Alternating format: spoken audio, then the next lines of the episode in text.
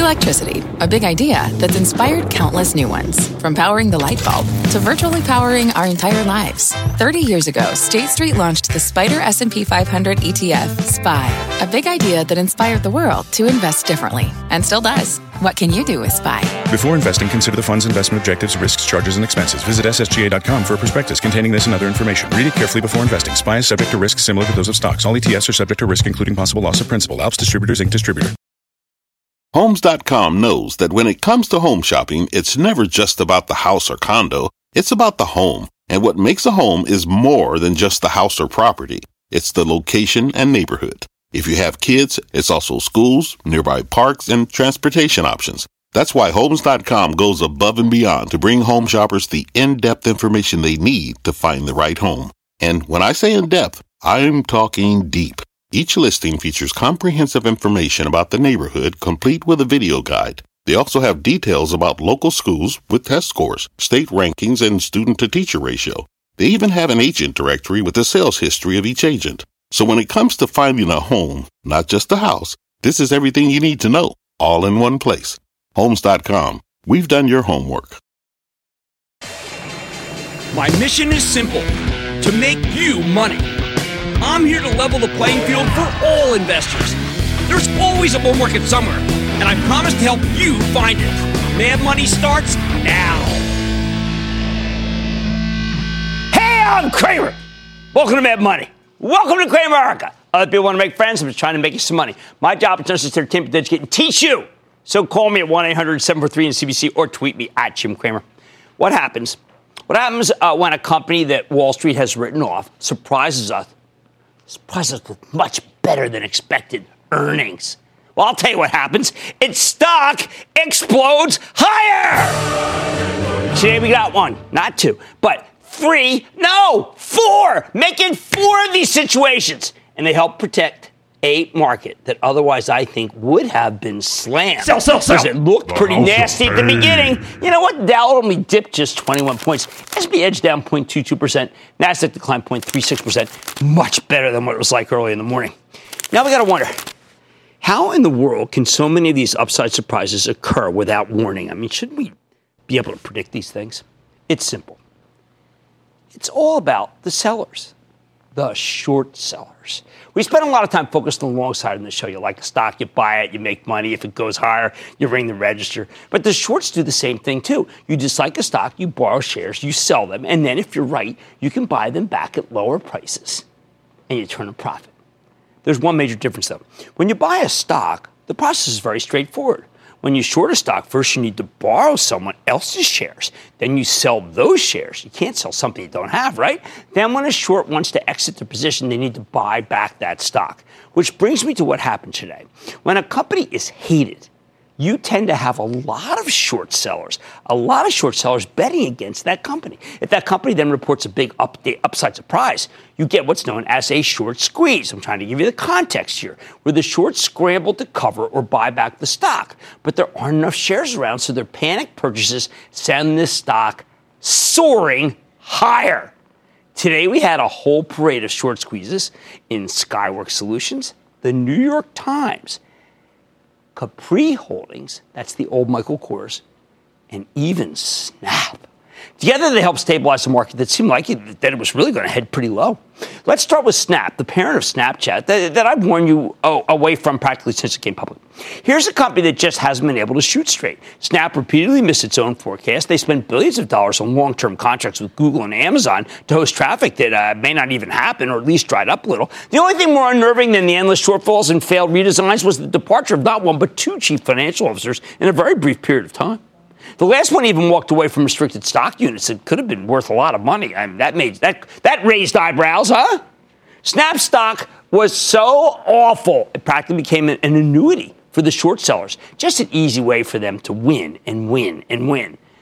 Then this morning, out of nowhere, C E O Evan Spiegel, who seems to have matured beyond his years since Snap came public two years ago, delivered a truly excellent quarter with good growth and a nice stabilization in users. As Spiegel explained on the conference call, and I quote, "Although twenty eighteen was challenging in many ways, we are proud of the significant changes we have made to strengthen our company and grow our business over the long term. We brought together a more experienced leadership team, improved our core product to better serve our community, and built scalable infrastructure for our advertising business, end quote. Not bad. He then goes on to say that Snap did all of this while growing its full-year revenues at a forty-three percent clip year over year. And I quote, bringing profitability within reach. Holy gee, did you hear that? So much for the worries about Snap's balance sheet. Suddenly, it's looking like a pretty viable growth company. The result, Snap stock exploded higher as the panicked short sellers desperately tried to cover their positions, shares closing up twenty-two percent in one day. Company still has a lot to prove, but I'm done criticizing them. Evan, good job under trying circumstances. No longer going to be slagged by me. I'm done with that game. Next up, there's Capri Holdings. Hey, that's the old Michael Kors, the fashion company with a beaten-down stock. Oh, man, that this morning reported a terrific quarter. I think these numbers may have set them up for a multi-year, not multi-quarter, but multi-year runway. C E O John Idol took the old Kors brand. Hey, remember, he made a lot of it to begin with. And then he added Jimmy Choo and most recently Versace, two excellent but undermanaged businesses, to create what could be the next retail colossus. And today, Idol laid out a multi-year roadmap to turn these three brands into the envy of the industry, multi-billions of dollars of sales. Now, I've studied these brands, and to me, they've never looked stronger. I think the international opportunities are insanely positive. Uh, Capri had gotten away from the big logos that are the latest and great, greatest, and Idol seems to have overcome the travails of the Kors watch business. The company's now producing some of the most fun, whimsical, fresh, and outside-the-box luxury goods around. Now, I've been a big Jimmy Choo shopper, and I can't tell you how many times I've gone to their, you know, yeah, a year, how many times, hoping for new merchandise to give my wife, top influencer Lisa Detweiler, uh, something, but they never had anything new. Drove me crazy. Now the lines, are, lines not, not people in line, but the product lines, are so fresh that it's going to cost me a fortune. And hey, uh, even after today's eleven percent run, Capri still sells for roughly ten times next year's earnings estimates, making it one of the cheapest names in the group. I predict upgrade after upgrade after upgrade. Stock goes higher. The New York Times, what can I say? President Trump created his own worst nightmare of a short squeeze by constantly calling the failing New York Times the failing New York Times. We took a look at it two years ago when it was at nineteen, and we found out that it wasn't failing at all, that Trump's been an incredible spur to online subscriptions. Today, the great lady produced a quarter that showed how this company's become the poster child for the subscription economy. Yes, Teen Zoo Zora, right? And the stock vaulted ten percent to twenty-nine dollars and sixty-nine cents, powered in part by another short squeeze. I believe it's got more room to run. The president is a virtual flywheel for the New York Times, and as long as the world continues to be uh, kind of crazy, I think they'll keep blowing away the numbers. Finally, there's Skyworks Solutions, a semiconductor company that was supposed to be crushed by the fact that it's an iPhone supplier. Oh my, is there anything worse than being an iPhone supplier? The shorts have been coining money here as Skyworks gets slammed on every piece of bad news from Apple. Today, the company reported a not-so-hot quarter, but it was better than feared. And more importantly, management told a fantastic story. Skyworks finally got investors to stop worrying about the iPhone and start focusing on the fact that this company may be the dominant player in five G, at least the least risky one. The next-generation wireless technology is just beginning to be built out more. I'm going to give you that more on that later. It's a worldwide move. Oh, and it sure didn't hurt that they announced a monster two billion dollars buyback. I love that balance sheet. Skyworks was a godsend for the bulls because so many people have been blown out trying to ride the five G wave via Qualcomm, which has uh, multiple uh, very bitter patent suits with Apple, which is not great seeing as Apple, well, what can I say, the largest customer. Skyworks, on the other hand, has a pristine balance sheet and a fantastic conservative C E O, Liam Griffin. Frankly, I am a huge fan, but even I was stunned by the stock's reaction up eleven percent today. Skyworks ignited the entire group. Remember, they're all connected via the S M H, including Intel, which has been going up nonstop since the report of so-so quarter. And Micron finally broke out above forty. And, and, and that's unbelievable, right? It's, this thing's been running like mad. I'm going to give you some more on Skyworks later in the show because that's how important the stock was. Here's the bottom line. I know it seems counterintuitive that we could be led by short-squeeze stocks, but when you have four of them, let's just say it makes a ton of sense as a prop on a day that we could have been down a great deal, and perhaps we even should be. I want to go to Jim in New York. Jim. Hello, Jim Cramer, longtime viewer here. How are you? I am doing well. Thank you for watching. How can I help? You gave Clorox a convincing thumbs up a couple of weeks ago, so I purchased some for my I R A and my two sons' custodial accounts. Okie dokie. Clorox gapped up Monday on earnings, but not in our accounts. And that's when I realized I had bought C L, not C L X. Not an exciting huh. long-term chart for C L, but we're up short-term over five percent, slightly okay. ahead of where we'd be today in C L X. And it yields two point six percent. Hold, take profit. I actually liked the conference call. I think it showed a lot of uh, a lot of good turn. I think that there, it wasn't as good as I'd like, and there was, I mean, a lot of the analysts panned it, but the stock has gone down low enough. I think that Colgate, uh, you're buying at a great level. I don't have a catalyst, but it, it, it's, how about this? It's not as bad as it used to be. I know, that's darning with faint praise, but it's what I have to tell you. Uh, I need to go to uh, Bobby in Michigan. Bobby. Mister Cramer, yes. My question is regarding the Baltic Dry Index, okay. uh, which you've opined uh, uh, in the past. Um, it's down fifty percent in a month, pretty much in a straight line. Right. So what, what does this tell us? Well, right now it tells us that the Chinese New Year is making it so there's no Baltic freight. But what I would tell you is, is that that's indicative of exactly what I keep saying, which is that China needs us more than we need them. I'm telling you, China... in business is doing badly, with the exception of a couple of retailers, and I recommend Alibaba because they're still spending. But the country itself is in, I think, close to uh, a level of growth that is just the lowest in years and years. How about we go to Dan in Indiana? Dan! Booyah, Jim, from beautiful Carmel, Indiana. Thanks there you go. I mean, I've been thinking that Carmel was like that. I'm glad you filled me in. What's up? Well, my stock is Halliburton, and, and I watched the Dick Cheney movie Vice on Christmas Day, which kind of prompted me to do some research on Hal. And I realized the stock was down forty percent for the year and actually hit a low of twenty-five thirty-one on December twenty-sixth after being as high as fifty-five earlier in the year. So on December twenty-eighth, I jumped in to twenty-six fifty, and I've been fortunate that I'm up twenty percent. But, Jim, in general, the oil company stocks scare me to death. Well, they should, and because I'm telling you, these things are going to end up being like coal or maybe even like tobacco. And I'm not recommending – I mean, I, I, I, look, I've got – I like B P. It's got a good yield. Halliburton's just okay. By the way, everyone thinks Halliburton's a public company. I'm a Republican. I remember when it was a Democratic company and got more heat for being a Democratic company than a Republican board, uh, uh, company. So, uh, but Halliburton, I don't want to own the stock. All right, when a disappointing company surprises Wall Street – you get a rocket. Today we got four of these rockets. Oh, man, buddy, tonight, tariffs get most of the headlines when it comes to the U S China trade conflict. Well, I got to tell you something. I'm eyeing a difficult angle in the plot line, and it's a more positive one. You may hold the answer in the palm of your hand. Then five G can change wireless, but can also change your portfolio. I'm eyeing a few companies that no one is talking about, and you need to body. I'll tell you, if you own one of them, you're going to do well. And while it may not have been the centerpiece, health was a persistent theme in Trump's State of the Union address last night. How could the administration's health-related goals impact the stock of Centene, which just got crushed? I'm talking with the very bankable C E O. So stay with Cramer. Don't miss a second of Mad Money. Follow at Jim Cramer on Twitter. Have a question? Tweet Cramer. Hashtag Mad Tweets. Send Jim an email to madmoney at c n b c dot com or give us a call at one eight hundred seven four three C N B C. Miss something? Head to mad money dot c n b c dot com. Fact. Running a business is not getting easier on your wallet. With higher expenses on materials, employees, distribution, and borrowing, everything costs more.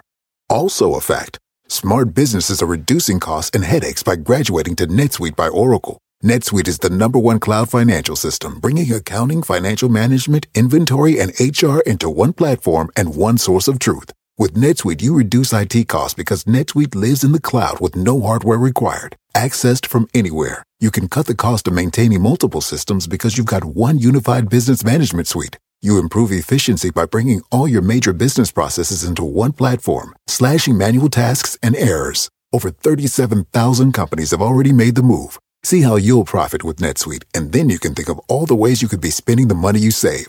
Company retreat in Malibu, anyone? By popular demand, NetSuite is offering a one-of-a-kind flexible financing program for a few more weeks. Head to net suite dot com to start saving.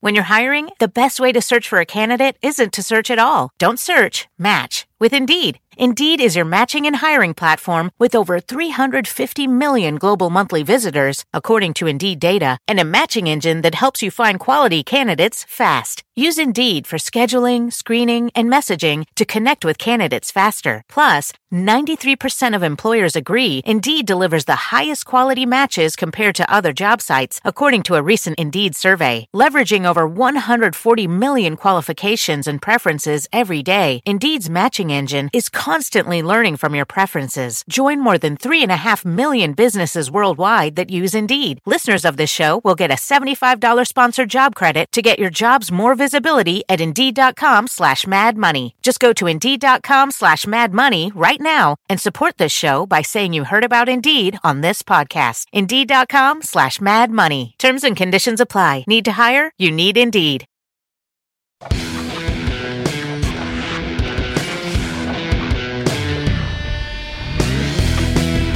Whenever you hear about the trade war with China, it's usually in the context of tariffs or boycotts or who's losing business. But there are plenty of ways you can try to profit from our government's ongoing dispute with the Chinese. So tonight I want to talk to you about a side of this story that just hasn't gotten nearly enough attention until now. For me, this trade war is less about tariffs or jobs or opening up the Chinese market to American companies and more about cybersecurity. Stealing our information. In particular, I think we're fighting over who gets to own the five G wireless business, a huge opportunity as the next generation networks are being built out right now all across the globe. For years, Chinese telco companies like Huawei and Z T E have been taking market share worldwide by undercutting the competition on price. But ever since the trade war got rolling, these two companies have been hit with a series of incredibly damaging revelations. I find them to be breathtaking, frankly, including repeated accusations from the C I A and the N S A that Huawei and Z T E have very close relationships with the Chinese government, if not the military. So if you include their hardware in your five G network, you're practically begging the Communist Party to spy on you. By the way, this is something China already does. I mean, remember, they hacked Marriott, for heaven's sake. Needless to say, this kind of thing hurts their ability to win new contracts. That's where the opportunity comes in. If you're a telco carrier and you've been warned off of Huawei and Z T E, so where are you going to go buying your five G technology? Well, I got an idea. I got an idea. Ironically, the two best players here are both European. There's Ericsson and there's Nokia. These once beleaguered companies now have a chance to win the race for five G supremacy. Their equipment might be more expensive than what the Chinese can make. Sometimes I think a lot of people would say it's even lower quality. Actually, I think the majority might say that. But you better believe neither Sweden nor Finland are pressuring their companies to spy on their customers. The Scandinavians are like the Swiss. They try very hard to be neutral. Although unlike Switzerland, they've invented a lot more than the cuckoo clock.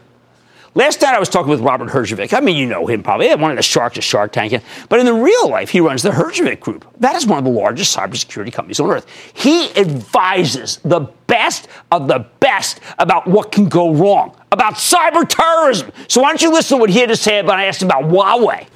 I tell my clients to be very careful. I mean, the European Union just uh, warned about using those products. There's a lot of warnings from different governments to use it. But it amazes me the large corporations and governments still use it. You cannot beat the attraction of low prices. Talk about penny wise versus pound foolish. Shame on them. But it's also not what you want to hear if you're running Z T E or Huawei. Just consider the parade of horribles these two companies have been hit with over the past year. Last April, our Commerce Department banned U S equipment sales to Z T E. In fact, that's effectively a death sentence for the business because they've been selling networking supplies to Iran and North Korea. Can you imagine if an American company tried to do that? It'd be borderline treasonous. That ban was lifted after Z T E paid a miserable little one billion dollars penalty, replaced most of its leadership, and allowed in a team of compliance monitors for the next decade. Still, if you're a wireless carrier deciding whether, where to buy hardware for your five G build-out, I think this whole saga does not inspire confidence. Since then, the White House has shifted its attention to Huawei, a much larger company with an even shadier track record. In December, the Canadian authorities arrested Huawei's chief financial officer, Meng Wanzhou. Oh, by the way, he also she also happens to be the daughter of the company's founder. Get that, okay? Our government is trying to get her extradited. Last week, the Justice Department rolled out a whole list of charges: wire fraud, obstruction of justice, conspiracy to launder money, and illegally doing business with Iran. Guys, this is serious. Our, our eyes glazed over like they didn't do anything wrong. Are you kidding me? At the same time, we're, we're, uh, uh, we've accused Huawei itself of allegedly stealing trade secrets from T-Mobile. I read the brief. It doesn't read well for Huawei. At that, and that's just the tip of the iceberg. Since January of last year, our government has been urging telco companies like A T and T to cut ties with Huawei and Z T E, warning that they'll be ineligible for federal subsidies if they keep doing business with these guys. Roughly twelve months ago, the C I A, N S A, F B I, and the Defense Intelligence Agency told the Senate that smartphones from Huawei and Z T E pose a security threat to American customers. Last May, the Pentagon ordered stores on American military bases to stop selling their smartphones. Yeah, but you know what? They're cheaper, so so what? Let's just compromise everything for the almighty dollar, right? Just everything.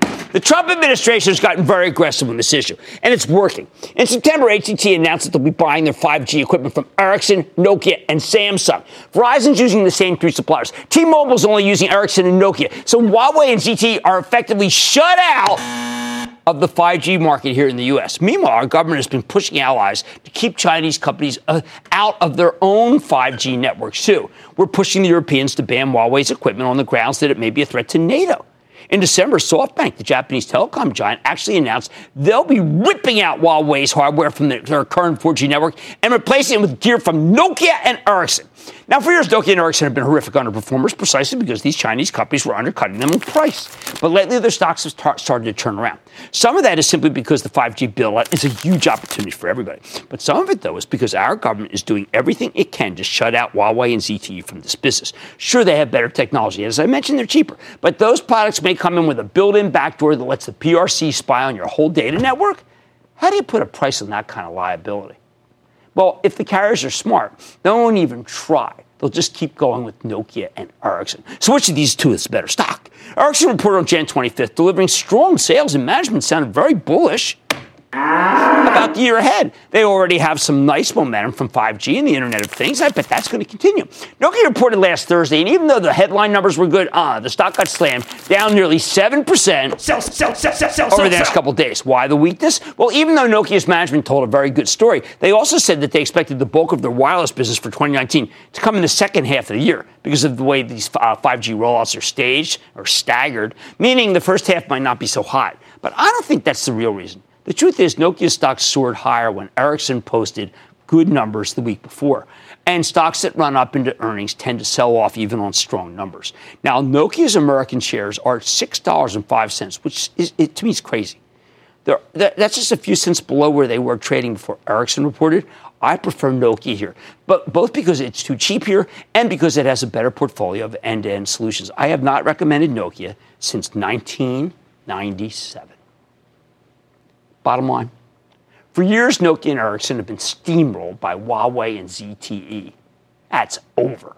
Now the U S government is doing everything it can to keep these companies out of five G wireless, not just here, but worldwide. And that is a huge opportunity for Nokia and Ericsson. I think they both work, although I do prefer Nokia. And I bet both stocks will get more attractive as our government keeps ratcheting up the pressure on, well, our allies to not use anything from these Chinese companies. Let's be honest. Convincing Europe to buy European, it isn't really all that tough to sell. Stay with Cramer. You seek the key, but first, you must learn the ways of precision, craft, and performance with Acura's all-electric Z D X. With a premium Bang and Olufsen sound system, up to a three hundred thirteen mile range, and a Type S variant with an estimated five hundred horsepower, the Z D X is their most powerful S U V yet. Unlock the energy when you visit Acura dot com to order yours today. Take your business further with the smart and flexible American Express Business Gold Card. It's packed with benefits to help unlock more value from your business purchases. That's the powerful backing of American Express. Learn more at americanexpress dot com slash business gold card.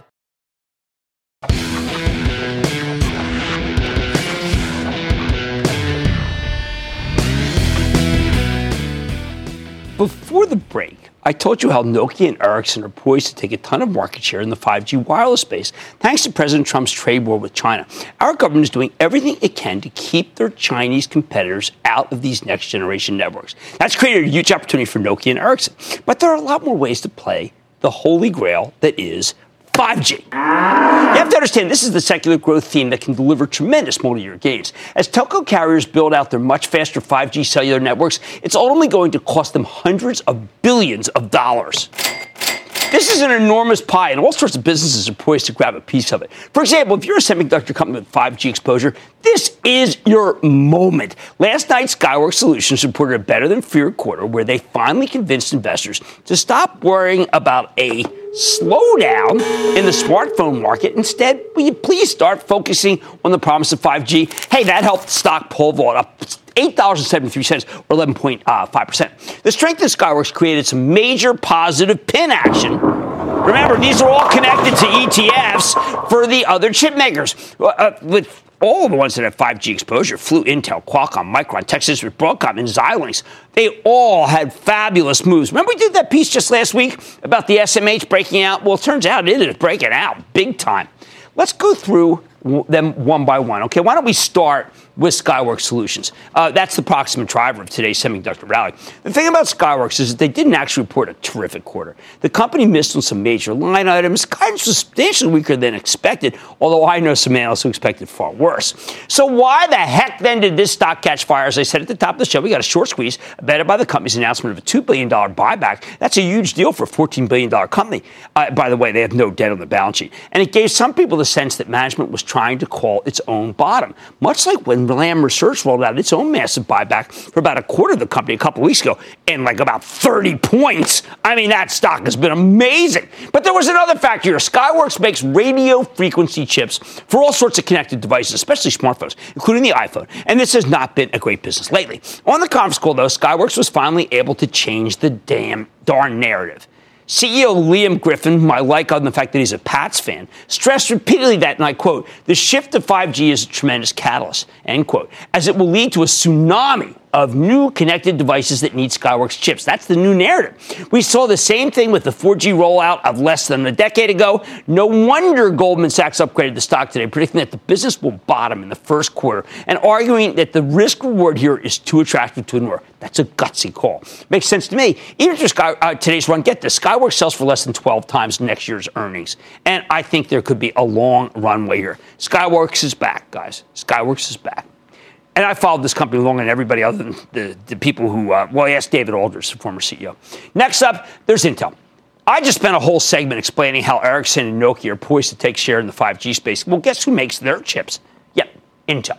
I know you probably think of this company as being all about processors for personal computers and servers, data center, but they've been trying to diversify into other areas like autonomous drive. Remember the mobile acquisition, Internet of Things, communications. As now permanent C E O Bob Swan, congratulations, Bob, explained on the uh, latest conference call, five G is another big opportunity for both our P C-centric and data-centric businesses. At C E S, we unveiled the new ten nanometer based network system on a chip. Uh, could, uh, codenamed Snow Ridge, developed specifically for five G wireless access and edge computing, end quote. Now, Intel's had some real execution issues of late. Their uh, latest results and, and guidance were unambiguously bad, although the stock has now rebounded back to where it was trading before the quarter because investors figure the industry is about to bottom, and Intel goes along with it. My, here, let me give you my view on it. With its two point five percent yield, new C E O who's very energized, I think you do a lot worse than Intel. It's a slow and steady way to play the five G build-out. So, Intel, I'm blessing it. Third, there's Qualcomm, tougher for me, the huge communications technology company that has its hands on all things wireless, especially five G. They, they used to be the, it was synonymous with five G. Just listen to what Qualcomm's president, Christian Amon, had to say on the subject, and I quote, we believe that virtually all five G mobile devices launched in twenty nineteen will be built on Qualcomm Technologies' five G solutions. Holy cow. When Qualcomm reported last week, the term five G was mentioned, get this, forty-eight times on their conference call. Yeah, we actually counted forty-one, two, forty-seven, forty-eight. They're in handsets, the Internet of Things, autos, next-generation Wi-Fi. And it's not just hardware. Companies also getting royalties galore thanks to a mountain of one hundred thirty thousand odd patents. This is patent machine here. If Qualcomm's five G business was an independent company, it would be the obvious winner. However, the stock has been pulverized of late because the company's engaged in an increasingly hostile, bitter intellectual property dispute with its largest customer. Never a good idea. Apple. And it's got a ton of exposure to the Chinese market. Not great considering the trade war.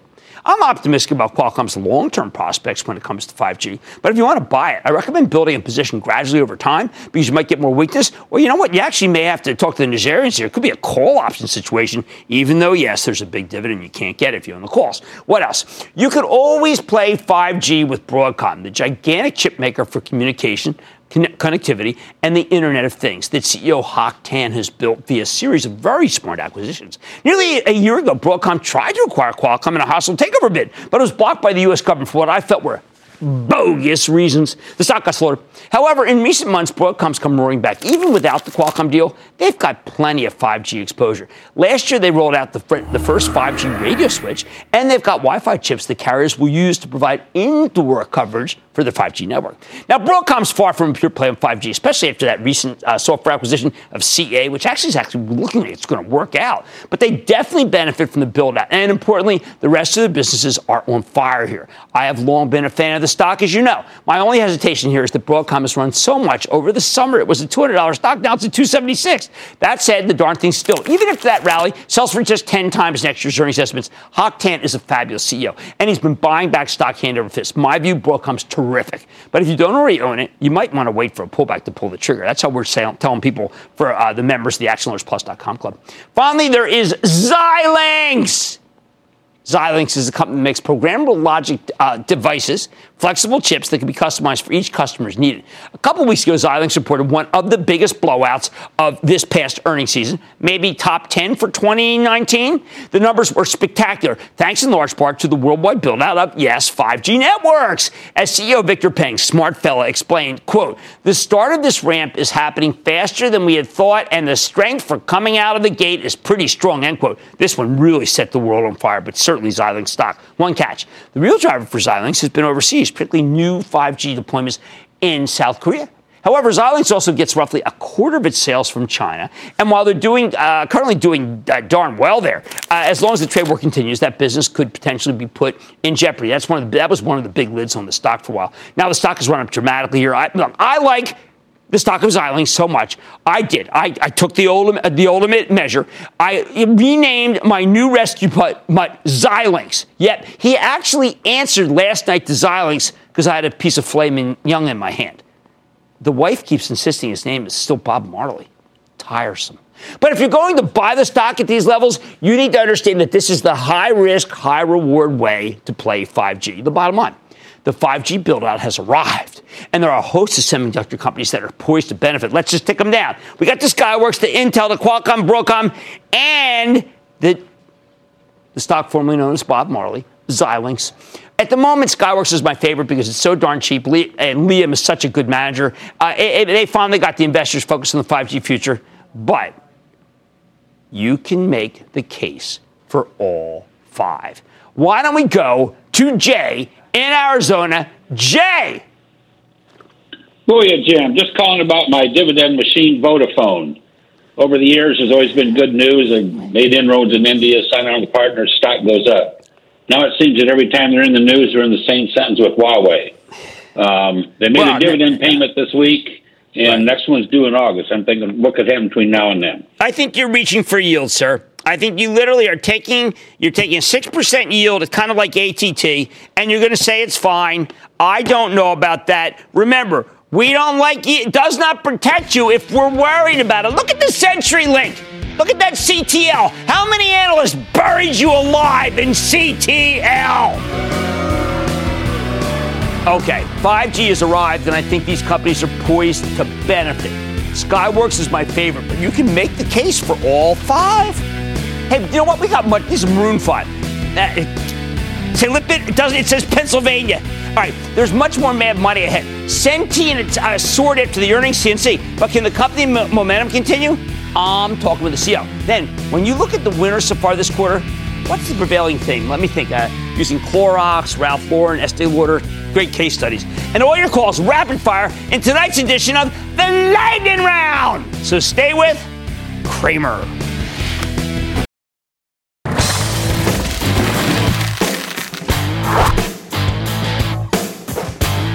what the heck happened to the stock of Centene yesterday? We got some truly perplexing action in the stock of this health plan provider for government-sponsored programs like Medicare, Medicaid, the Obamacare exchanges. After getting slammed for no particular reason back in December, Centene stock got its groove back last month. Then the company reported yesterday morning, and the results were fantastic. I scrutinized every bit of it. Centene delivered a six cent earnings beat off a one dollar thirty-two basis, higher than expected revenue, up twenty-nine percent year over year. Fantastic, huh? Management gave you a higher than expected full year forecast, too. And well, initially, the stock surged from one hundred thirty to one thirty-eight. I said, well, that's rational. Then over the course of the session, it gave back all of those gains and then some, closing at one twenty-seven change. And today, the stock, it, it, it sank to one twenty-six. To me, this action seems crazy, irrational. Company's in terrific shape. So why can't the stock get any love here? Let's take a closer look with Michael Dinor. He's the chairman and C E O of Centene. Learn more about the quarter and where his company is headed. Mister Dinor, welcome back to Mad Money. Thank you, Jim. How are you, sir? Great to see you. All right. So what I like to do, have a seat, is I like to read uh, conference calls in quiet at okay. home without looking at the stock. And I said, okay, fifty-two week high coming, uh, followed in the shoes of Human, United Health, but maybe a little bit better, maybe a little bit stronger. A- and it went down. What the heck? I used to think the markets are rational. Right. This one I don't understand. Not at all. Every number was solid. No noise in the quarter. No noise in the year. Executing superbly, buying hospitals in Madrid, everything we're doing, precise. Numbers good. Increased I need to do a correctional contract? That's a brilliant idea. Huh. Moving in that. No, that is a big business. Yeah. It's just, uh, you know, I everybody I talk to. Now, today it took a hit because an analyst was splitting the stock tomorrow, two for one. Right. Okay? So the a new analyst said, target price, eighty dollars. I read that. I said, oh, my God. When I read the title, I said, this guy must hate the stock. And then I remembered the split. Yeah, it's actually so it's actually he's raised. one sixty, okay? I swear it may have hurt you. I'm not kidding, because it, it looked did. like it was an eighty dollars total. Now, did. let me ask you something. On Feb- on the conference call, you said something, and then I watched the president last night. A little long. Yeah. Um, he said, all right, let me provide some uh, this is you, commentary on healthcare legislation, legal and regulatory environment. We are... You're not a comedian, right, by trade, right? No. We are hopeful that the divided government leads to a greater constructive dialogue from both parties when it comes to health care policy. The president I heard last night was the opposite, and I thought maybe that hurt you. I think so. People were worried about what he was going to say right. and what he was going to try and do. But I do believe that I think there's a chance. We have all kinds of ideas in an active Washington office promoting things that are good public policy. And I'm out there telling everybody I can we have to move to policy, not away from politics. Right. Because, you know, good policy. Was anyone listening to you? Some do. And I'm hoping that at least now, with the split, it will provide some protection to our business. Do people know that you save the government money? The important ones do. Well, I mean, to the, me the that- governments, I mean, the states, I was with the governor uh, yesterday, and he understands that his costs are lower, the outcomes are better. I mean, right. it's. I mean, you're going into Idaho, right? Yes. Now, to me, Idaho's like the state of Oregon. I've talked to you about my daughter. Right. Nobody writes. You come in, you save the state, you save everybody money, and everybody gets health care. What's wrong with this picture? I, I don't know, Jim. I wish I did. I mean, it's the most frustrating thing for us. It is.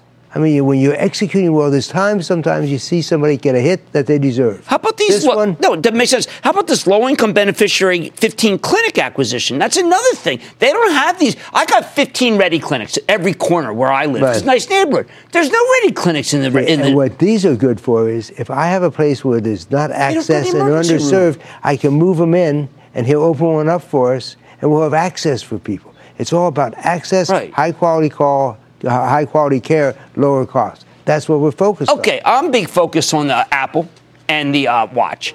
If you could get people in your area to go and start looking about AFib because they have watches that say, right. listen, they're list to AFib, congestive heart failure because they have a at risk, according to the Mayo Clinic, they have a database, artificial intelligence. Would that be something that would be good for Centene? It could be, but we have a system now called Interpreter. It Interpreter. can look at all fourteen million files in less than three minutes. If somebody's potassium is moving up, it sends an email to their doctor that says he's at risk for a coronary event. So we are doing all this predictive things right. and stopping things.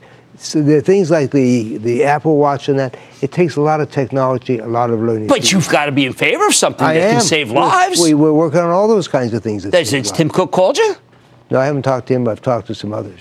Oh, okay. Which I well, won't talk about here because then I... One last thing. Why are you doing the thing I like the most, which is splitting stocks so retail investors can get in, and the Googles of the world never split it, and the Amazons? Don't they understand that retail investors are the people who who buy and own and don't flip and don't trade and don't short? Why does anybody not understand that either? No. I, you know, I think it's important to increase the float. I mean, we're a twenty-seven, twenty-eight billion dollars market cap.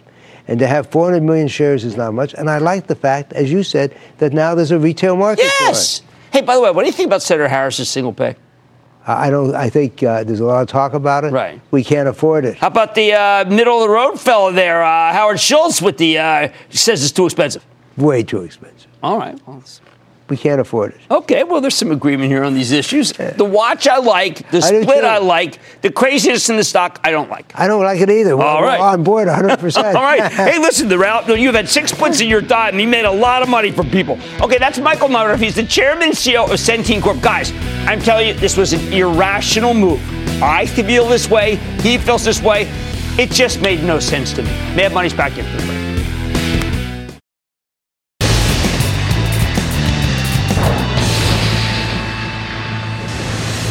It is time. It's over the light round.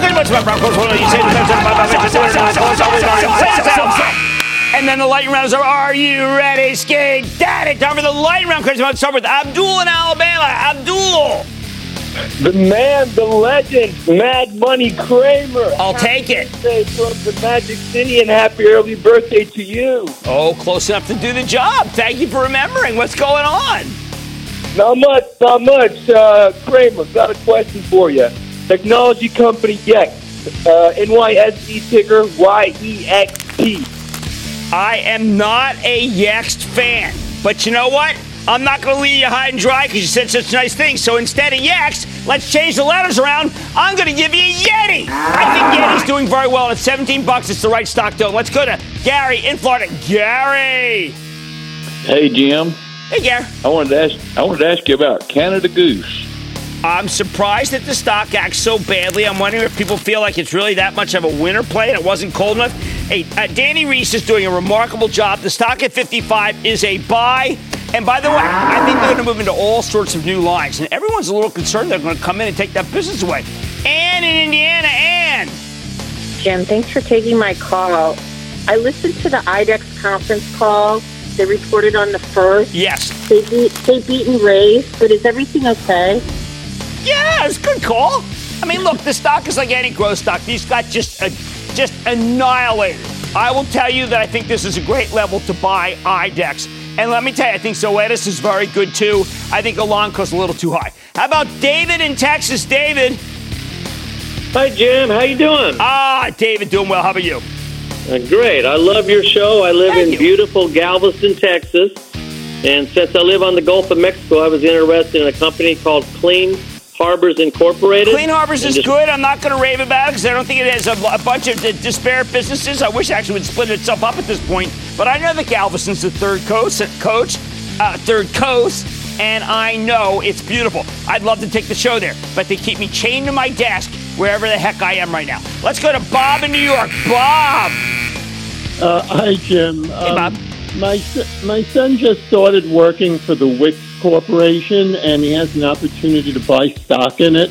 Um, can you give a short and long-term opinion on stock? I'm going to give uh, you a straight dope. First of all, I want to congratulate you and your son. I think Wix is a, is a great company. Second, I am a Wix client, full disclosure, at our restaurants. You cannot make great websites on the cheap, meaning without having a lot of money, unless you use Wix, which is monumental. He has done a great, you should be very proud of your boy. Let's go to Amy in Nevada. Amy!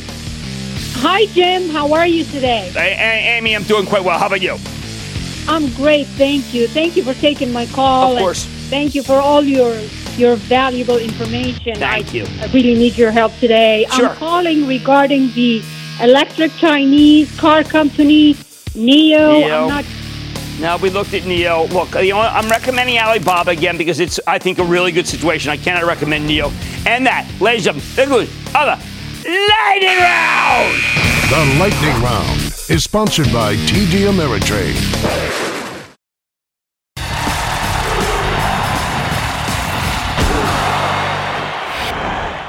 Alphabet. Alphabet, the stock, is now trading below where it was when reported on Monday night. And you know what? I think it's steal here. Buy, buy, buy, buy, buy. Why? Because this was the quarter where we realized that you need to pay the piper to get sales on the internet. And in most cases, the piper is Alphabet's Google, hence its twenty-two percent revenue growth. So many of the winners this quarter have said the same thing. Their strength comes directly, directly from going direct to the consumer. Whenever you hear some executives say direct-to-consumer, D T C, you should immediately think Facebook, Amazon, and most importantly, Google, because their ads are how you sell things directly to the consumer. Consider what we heard from Clorox, Ralph Lauren, and Estee Lauder just this very week. All three talked extensively about their digital channel spending. Ben O'Dora, the C E O of Clorox, specifically pointed out on this show how his venerable company has now crossed the big barrier. fifty percent of his advertising is now digital, because that's where the buyers are. Sure, Clorox has some amazing brands. We think of the trash bags and kitty litter, salad dressing, and, of course, their bleach products by name. But digital is all about buying when you need it, when you need it, where you need it. Point of maximum engagement, which is Google. If you're on a search for the strongest disinfectant, for instance, you're going to end up with bleach. And there's an article right, right at the top that mentions Clorox. But right next to them, what do you see? You see ads for this thing called Simple Green cleaning products. You aren't going to see Simple Green in the supermarkets. So there's an amazing equivalence on the web with some unknown brand right there at the point of purchase. In short, if you don't advertise on Google, somebody else is going to take that business from you. As much as they have spent, I think Clorox is going to have to spend even more on Google to keep business going in the future. Then there's Ralph Lauren, which made no secret of what's driving its recent strength. C E O Patrice Louvet explained, and I quote, "As you know, direct-to-consumer remains our number one priority." Number one priority. He goes on, and I quote, "In the third quarter, the company increased marketing investments by eighteen percent. And then he adds, "We continue to shift our spend to channels that matter most to consumers today, namely digital and social." Digital. Again, think Google. Although for the core brand, you might think Amazon. Ralph Lauren is just that well known. For social, that means Facebook, because it's still effectively the only game in town, thanks to all the influencers on Instagram. Some execs check their influencers literally hourly. Hourly, for heaven's sakes. Yes, it's that compulsive. Why not? Some of these people have millions and millions of followers, and they're wearing the clothes. Louvet called his digital spending an investment. Do you know that Fabrizio Freda, the brilliant C E O of Estee Lauder, used the exact same word? It's now an investment, not an expense. For Ralph Lauren, it's an investment in capturing the coveted under thirty-five demographic that had left the brand. It's working. For Estee Lauder, it's all about young people worldwide, uh, but particularly the four hundred million Chinese millennials who are best reached through Tmall and Alibaba. Baba. Hey, we heard something similar recently from Lululemon, perhaps the best online retailer around. Lulu's invested heavily in digital, which now represents a quarter of their business, uh, with online traffic up thirty-five percent, conversion rates in the high single digits, which is astonishing. Again, Lulu's got a real brand. You might go directly to their site, or you might end up uh, there after searching for sports apparel on Google. This morning, Capri Holdings, that's the old Michael Kors, reported a fabulously better-than-expected quarter. I think Google and Facebook may have helped. What, what can I say? Digital is the future of retail. Don't believe me? I want you to do something. It's a little experiment, if you're, especially if you're in Manhattan. Go walk down Fifth Avenue in Midtown, the most expensive shopping district in Manhattan. You know what you'll see? Almost nobody with shopping bags. Everyone's looking at the showroom, and then they're buying online. So if you're a retailer, you need to pay Google for advertising, just like you had to pay rent on Fifth Avenue in the old days. It's simply where all the shoppers are, which is why I like Google's parent, Alphabet, so much into today's pullback. Stick with Craig.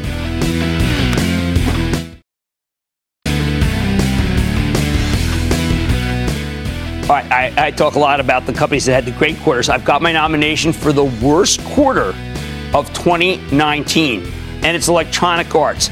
They put on a clinic about how not to have a good quarter. They did seem to go, I, I tell you, it was almost as if they went out of the way to screw up. There were so many mistakes made, and at least they own them, and I appreciate that, but there's no way I can recommend that stock. I like to say there's always a bull market somewhere. I promise I'll find it just for you right here on Mad Money. I'm Jim Cramer, and I will see you tomorrow! People today can spend half their lives over fifty. So it's good to be financially ready for what's important to you as you get older, like a family vacation. Cannonball! or starting your dream business. Welcome to Connie's Coffee. How may I help you? A A R P's trusted financial tools can help you plan for whatever your future holds. That's why the younger you are, the more you need A A R P. Start planning today at A A R P dot org slash money tools.